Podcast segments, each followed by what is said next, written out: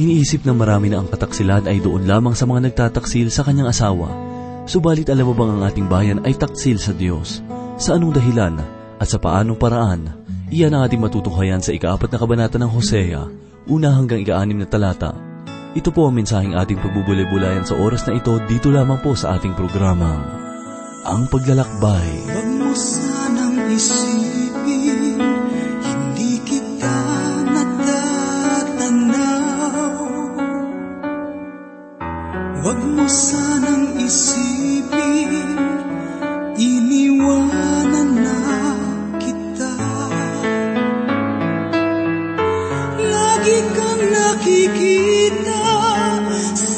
paglipas ng araw. At aking nalalaman ang iyong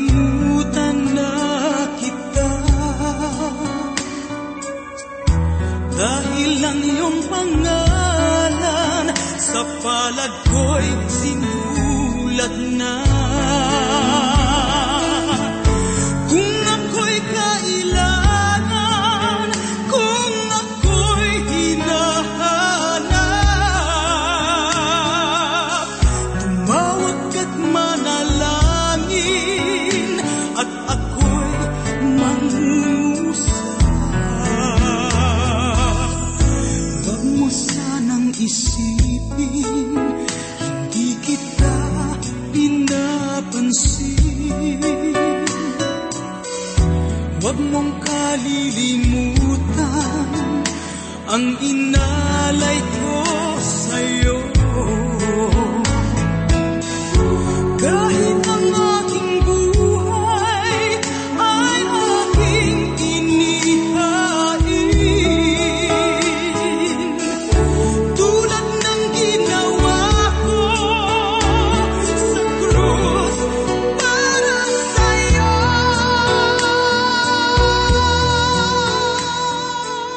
Mapagpalang araw ang sumainyo mga giliw na tagapakinig.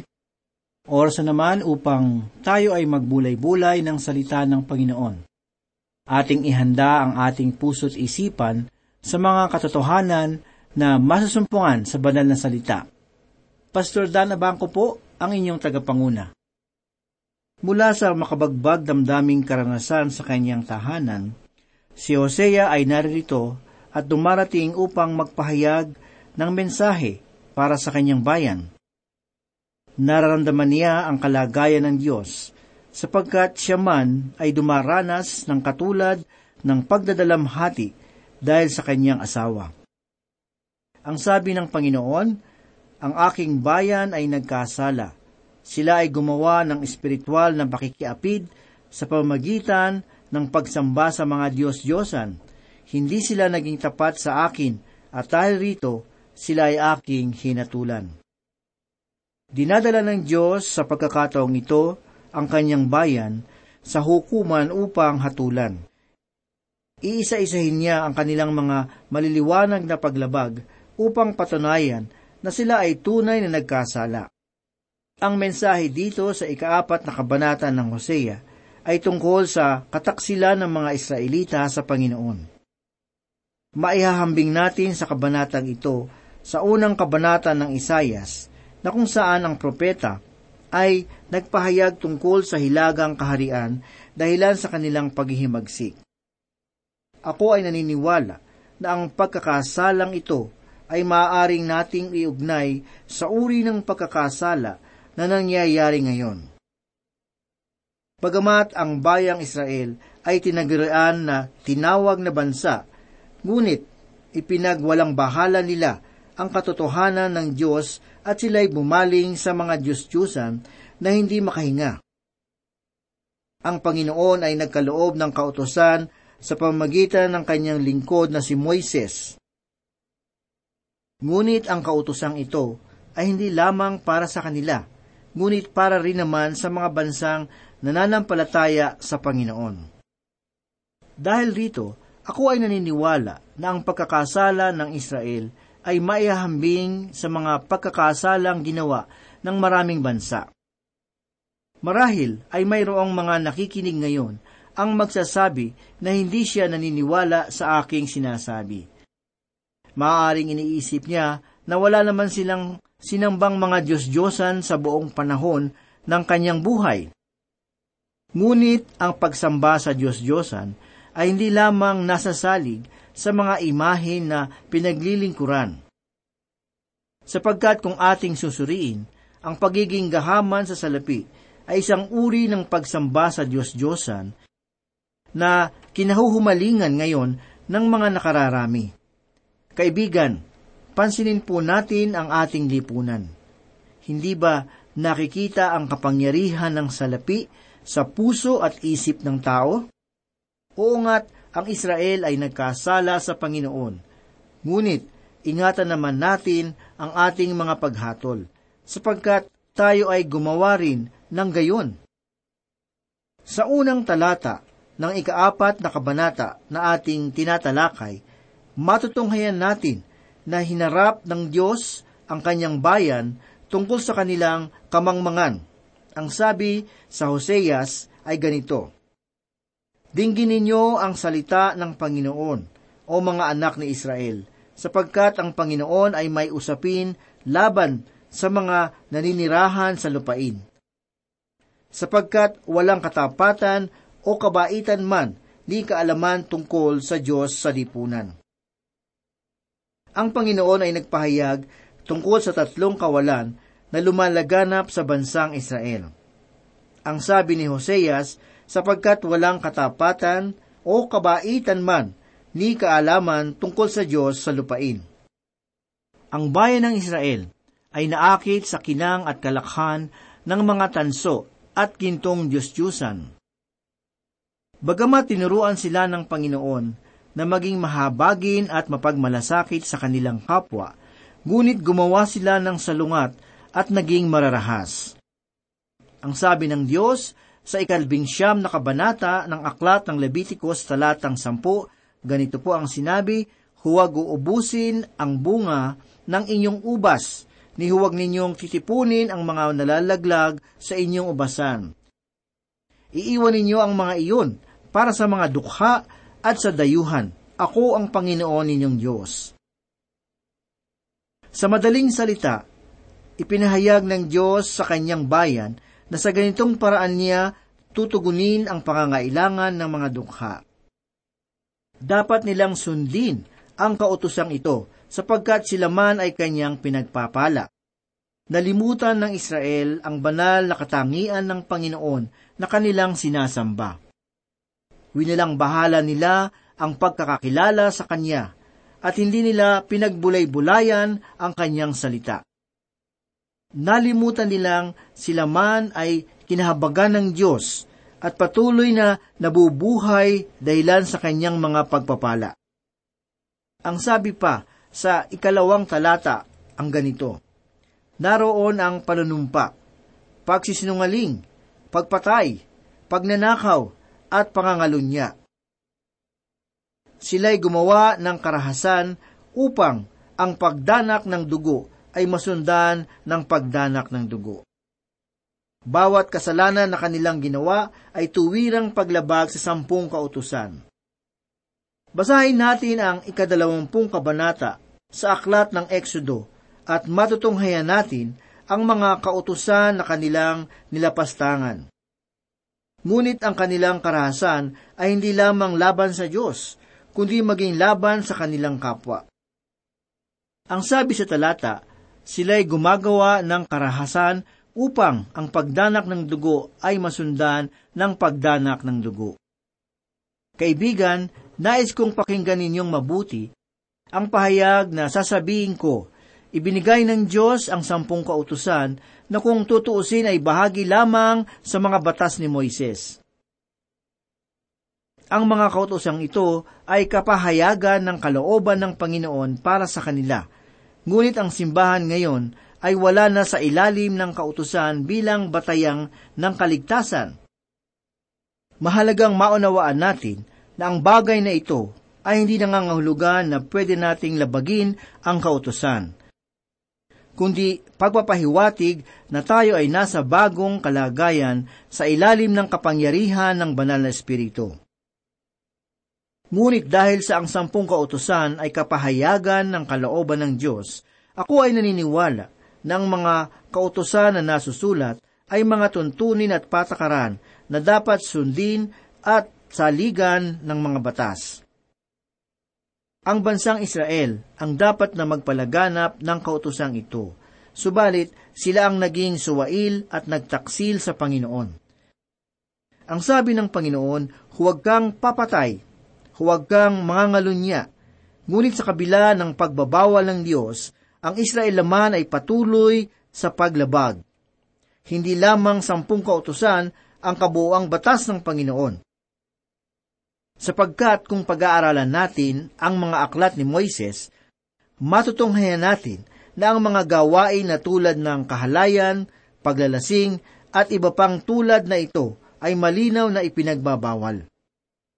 Kung mababasa natin ang mga pahayag at hatol ng Diyos laban sa kahalayan, matutunghayan natin ang mga mabibigat na salita na kanyang ginamit laban rito.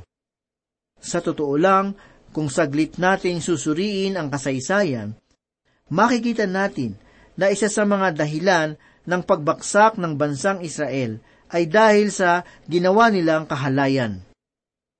Ngunit hindi lamang mga Israelita ang dapat na bigyang pansin sa mensaheng ito, sapagkat ang kanilang kasalanan ay tulad rin ng kasalanan na laganap ngayon sa ating lipunan.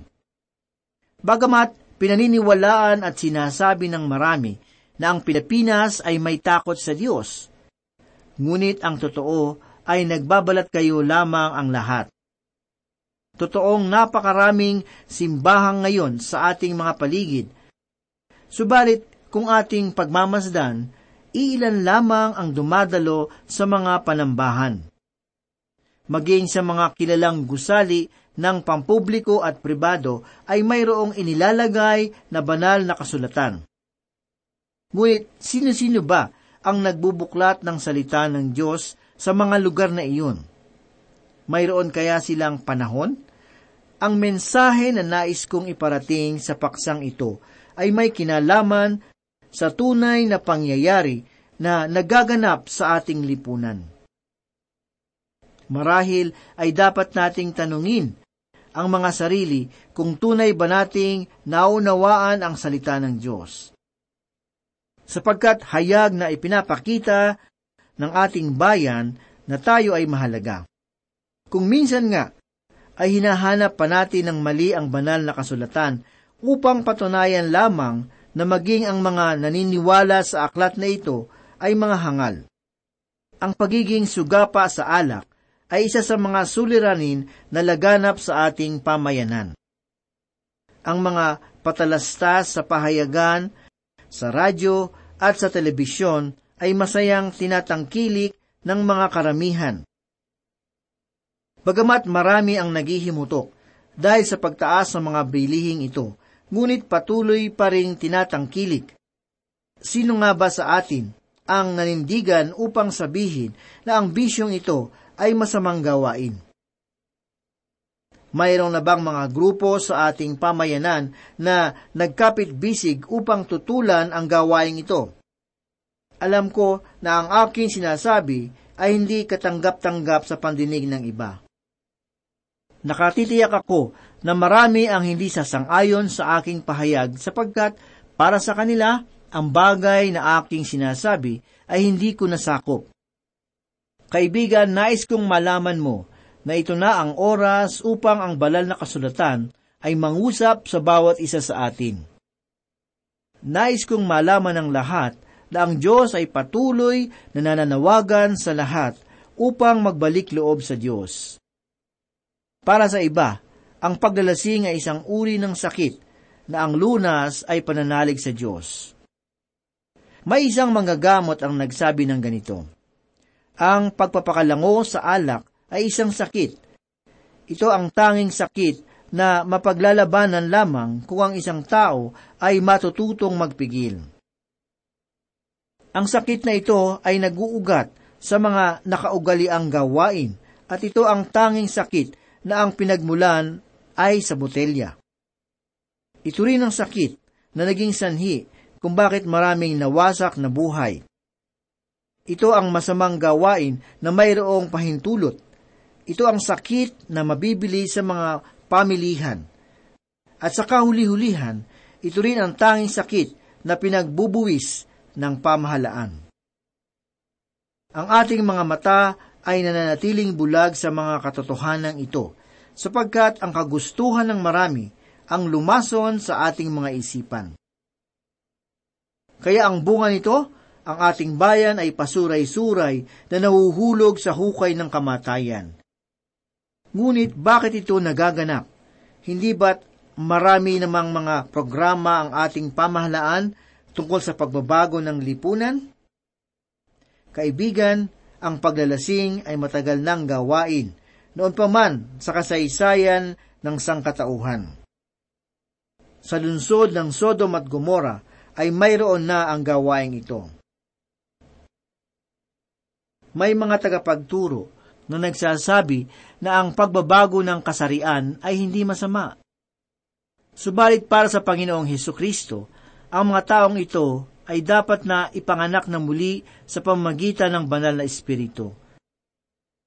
Sapagkat kung ang pagkababae ng isang lalaki o ang pagkalalaki ng isang babae ay aalamin na isang kasalanan, dumulog tayo sa Diyos upang hanapin ang kasagutan ito.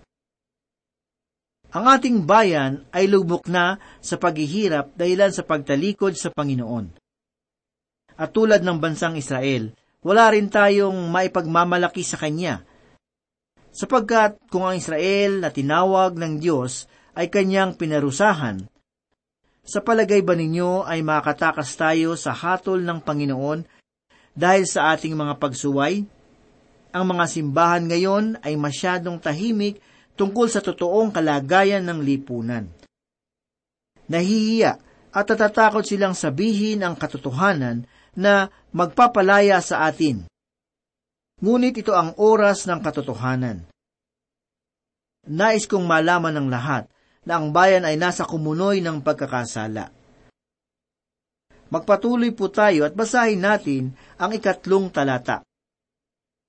Kaya't ang lupain ay tumatangis at lahat ng nakatira doon ay nanlulupaypay, kasama ng mga hayop sa parang at ng mga ibon sa himpapawid. Pati ang mga isda sa dagat ay nangawala. Ang sabi ng Diyos, kaya't ang lupain ay tumatangis.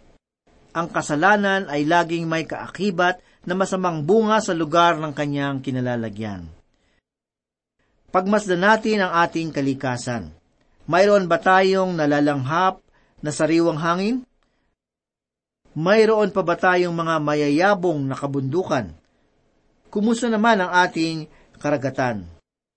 Ang ating tubig na iniinom? Kumusta ang ating lipunan? Mga kaibigan, pag-isipan natin ang mga bagay na ito. Naway maging bukas ang ating pag-iisip, suriin natin ang ating sarili. Tayo ba ay mabuting katiwala ng mga likas na yaman na sa atin ay pinagkaloob ng Diyos. Tunghayan po natin ang ikaapat na talata. Gayon may, huwag makipaglaban ang sinuman o magbintang ang sinuman, sapagkat ang iyong bayan ay gaya ng mga nakikipagtalo sa pari.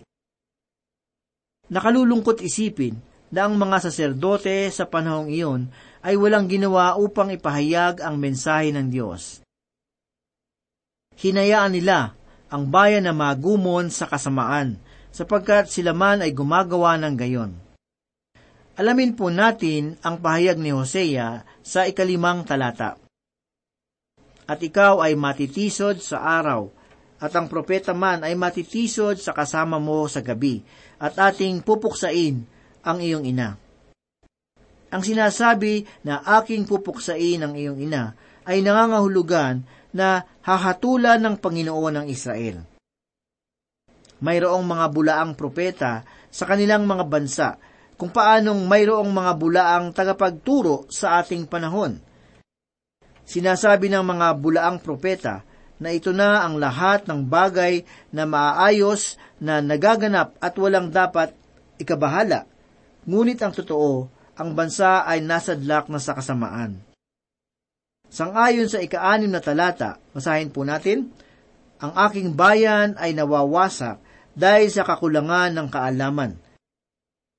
Sapagkat itinakwil mo ang kaalaman, itinakwil rin kita bilang aking pari, at yamang iyong nililimot ang kautusan ng iyong Diyos, aking ding lilimutin ang iyong mga anak. Ang dahilan ng kasalanan ay dahil sa kakulangan ng kaalaman sa salita ng Diyos. Ang mga Israelita ay walang pagkakilala at pagkaunawa sa salita ng kanilang Diyos. Ang bagay na ito ay malaking paalala rin para sa atin, sapagkat sa sandaling tumalikod tayo sa banal na kasulatan, ang ating buhay pananampalataya ay tiyak na babagsak.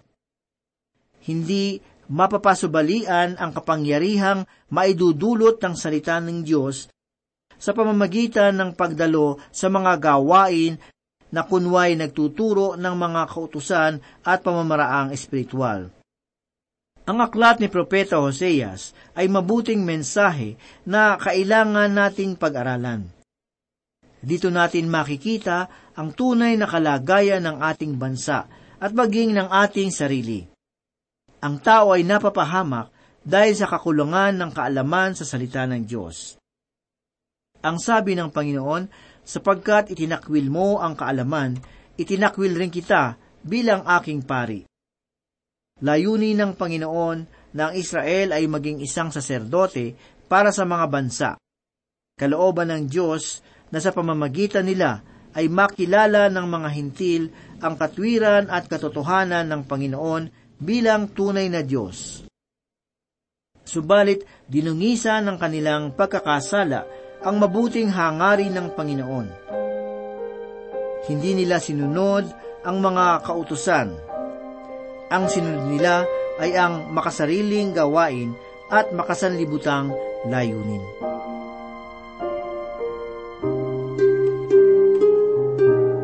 Manalangin po tayo.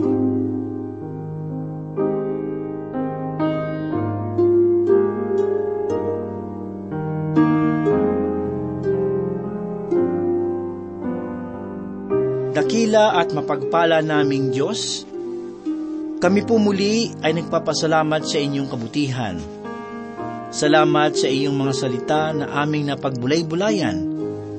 Sa mga sandaling ito, loobin mo nawa na matatak sa aming mga puso at aming maisabuhay ang iyong kalooban. Salamat o Diyos at loobin mong sila ay muling makasubaybay sa muling pag-aaral ng banal mong aklat. Pagpalain mo, O Diyos, ang aming mga tagapakinig. Batid mo po ang kanilang mga pangailangan, ang kanilang mga pinagdadaanan, ang mga pagsubok sa kanilang buhay, at ang samot-saring tukso. Tulungan mo po na maging matatag ang kanilang pananampalataya upang sila ay maging matagumpay. Tulungan mo po kami, Panginoon, na manindigan sa aming pananampalataya. Maya't maya ay nahahamon ng aming pananampalataya, mga pagsubok, mga tukso na dumarating sa aming buhay. Ikaw lamang ang may kapangyarihan upang kami po ay bigyan ng sapat na kalakasan upang maging matagumpay sa bawat pagsubok sa aming buhay. Patuloy mo pong hipuin ang mga puso ng bawat isa sa patuloy naming pag-aaral ng iyong salita naway lagi nilang madama ang iyong pagmamahal at pag-ibig. Ito po ang patuloy na tumugon sa kanilang mga pangailangan sa mga sandaling ito. Marami pong salamat, Panginoon. Ito po ang aming samot dalangin sa pangalan ni Jesus. Amen.